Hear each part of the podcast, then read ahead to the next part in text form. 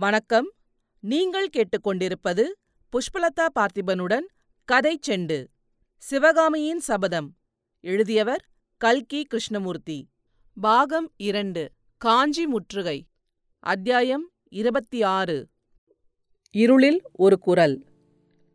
கனநேரம் ஜொலித்து உலகை ஜோதி வெள்ளத்தில் மூழ்குவித்த மின்னலின் ஒளியிலே புத்த பிக்ஷு ஏரிக்கரையில் நின்று கைகளைத் தூக்கி பேய் சிரிப்பு சிரித்த காட்சியைக் கண்டதும் சற்று நேரம் குண்டோதரன் பீதியினால் கை கால்களை அசைக்க முடியாதவனாய் மரத்தோடு மரமாக நின்றான். பிறகு மனதை திடப்படுத்திக் கொண்டு சேற்றில் தட்டு தடுமாறி கரைமேல் நடந்தான். கரையை பிளந்து கொண்டு தண்ணீர் ஓடிய இடத்தை நோக்கி உத்தேசமாக அவன் நடந்தபோது மறுபடியும் கண்ணை பறிக்கும் மின்னல் ஒன்று மின்னியது. அதன் ஒளியில் வெட்டப்பட்டிருந்த கால்வாய் முன்னால் பார்த்ததைக் காட்டிலும் அகன்றிருப்பதையும் தண்ணீர் முன்னைவிட வேகமாய் கரையை பிளந்து கொண்டு போவதையும் பார்த்தான். புத்த பிக்ஷு நின்ற இடத்தில் அவரை காணவில்லை. ஆனால் மண்வெட்டி மட்டும் கிடந்த இடத்திலேயே கிடந்தது. உடனே குண்டோதரனுடைய மனதில் சிறிது தைரியம் உண்டாயிற்று. கால்வாயை ஒரே தாண்டாக தாண்டி அப்பால் குதித்தான். அக்கரையில் கிடந்த மண்வெட்டியை கையினால் தடவி எடுத்துக்கொண்டு அவசர அவசரமாக மண்ணை சரித்து வாய்க்காலில் தள்ளத் தொடங்கினான். அப்படி தள்ளிக் கொண்டிருக்கும் போதே ஆஹா!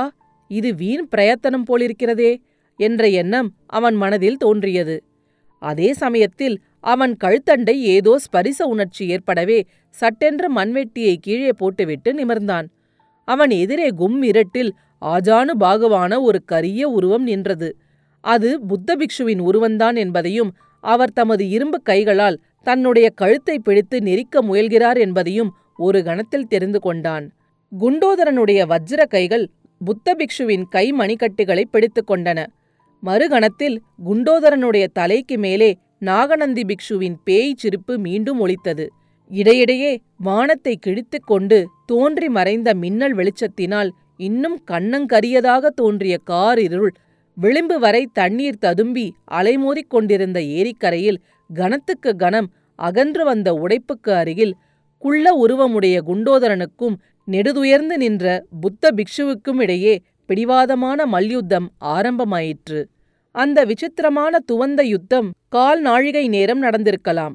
அப்போது கரையில் மோதிய ஏரி அலைகளின் ஓ என்ற சத்தம் கரையை பிளந்து கொண்டு அப்பால் விழுந்த பிரவாகத்தின் ஹோ என்ற சத்தம் வர வர வலுத்து கொண்டிருந்த சோ என்ற மழை சத்தம் விர் என்று அடித்த புயற்காற்றில் மரங்கள் பிசாசுகளைப் போல் ஆடிய மர்ம சத்தம் ஆகிய இந்த நானாவித பேரொளிகளையும் அடக்கிக் கொண்டு குண்டோதரா!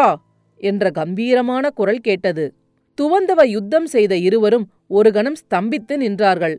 ஆனால் அவர்களுடைய கைப்பிடி மட்டும் நழுவவில்லை. அது யாருடைய குரல் என்று குண்டோதரன் சிந்தித்தான். அசோகபுரத்திலிருந்து வரும்போது தனக்கு பின்னாலும் குதிரையடி சத்தம் கேட்டது அவனுக்கு நினைவு வந்தது.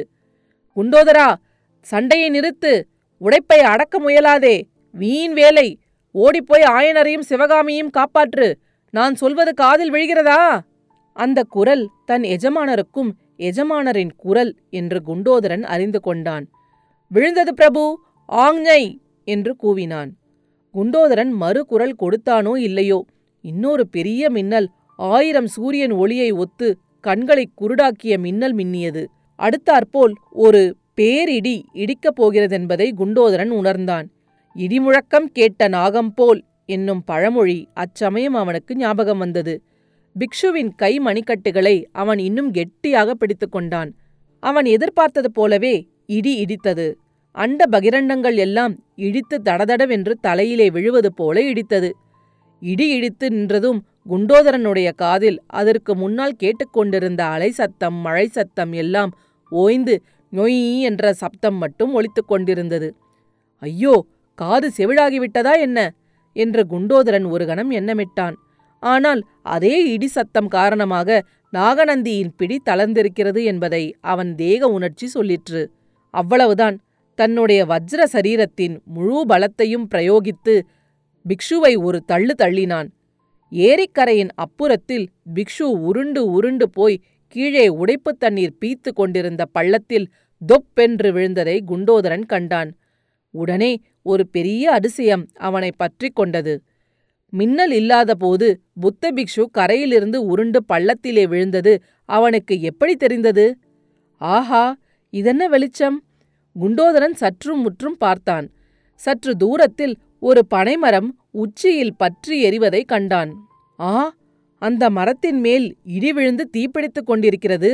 வெளிச்சத்திற்கு காரணம் அதுதான். பற்றி எரிந்த பனைமரத்தின் வெளிச்சத்தில் குண்டோதரன் இன்னும் சில காட்சிகளை கண்டான்.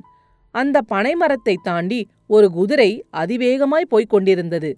அந்த குதிரை மேலிருந்தவர்தான் சற்று முன்னால் தனக்கு குரல் கொடுத்தவர் என்பதை உணர்ந்தான். ஏரியின் ஓரமாக இன்னொரு மரத்தில் நாகநந்தி பிக்ஷு வந்த குதிரை கட்டப்பட்டிருப்பதையும் கண்டான்.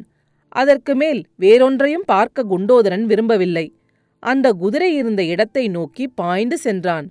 நடுவில் கால் சறுக்கி கீழே விழுந்ததைக் கூட அவன் பொருட்படுத்தவில்லை. மரத்திலிருந்து குதிரையை அவிழ்த்துவிட்டு அதன் மேல் குண்டோதரன் ஏறினானோ இல்லையோ பனைமரத்து வெளிச்சமும் அணைந்துவிட்டது. அதுவரையில் சிறு தூறலாக இருந்தது. அப்போது பெருமழையாக மாறியது. எத்தனையோ பெருமழையை குண்டோதரன் பார்த்ததுண்டு. ஆனால் அன்றைய இரவு பெய்த மழை மாதிரி அவன் பார்த்ததே இல்லை. வானம் பொத்துக்கொண்டு அதற்கு மேலிருந்த தண்ணீர் தொடதொடவென்று கொட்டுவது போல் மழை கொட்டிற்று. ஆஹா ஏரி உடைப்புக்கும் இந்த பெருமழைக்கும் பொருத்தந்தான். நல்ல நாள் பார்த்துதான் நாகநந்தி திருப்பார்கடலை வெட்டிவிட்டார் என்று குண்டோதரன் எண்ணிக்கொண்டான். எப்படியும் இந்த ஏரி வெள்ளம் அசோகபுரம் போய் சேர்வதற்கு முன்னால் நாம் போய் சேர வேண்டும் என்று தீர்மானித்தான். ஆனால் அந்த தீர்மானத்தை அவனால் நிறைவேற்ற முடியவில்லை. அந்த இருளிலும் மழையிலும் குண்டோதரன் வழி கண்டுபிடித்து குதிரையை நடத்தி கொண்டு அசோகபுரம் போய் சேர்வதற்கு வெகுநேரம் முன்னாலேயே ஏரிக்கரை நெடுந்தூரத்துக்கு நெடுந்தூரம் உடைத்து கொண்டு வெள்ளம் பிரளயமாக ஓடத் தொடங்கி அசோகபுரத்தையும் அடைந்துவிட்டது. அடுத்த அத்தியாயத்தில் விரைவில் சந்திப்போம். கதைச்செண்டு பற்றி உங்கள் நண்பர்களிடமும் உறவினர்களிடமும் பகிரவும். உங்கள் கருத்துக்களை கமெண்ட்டுகளில் பதிவிடுங்கள்.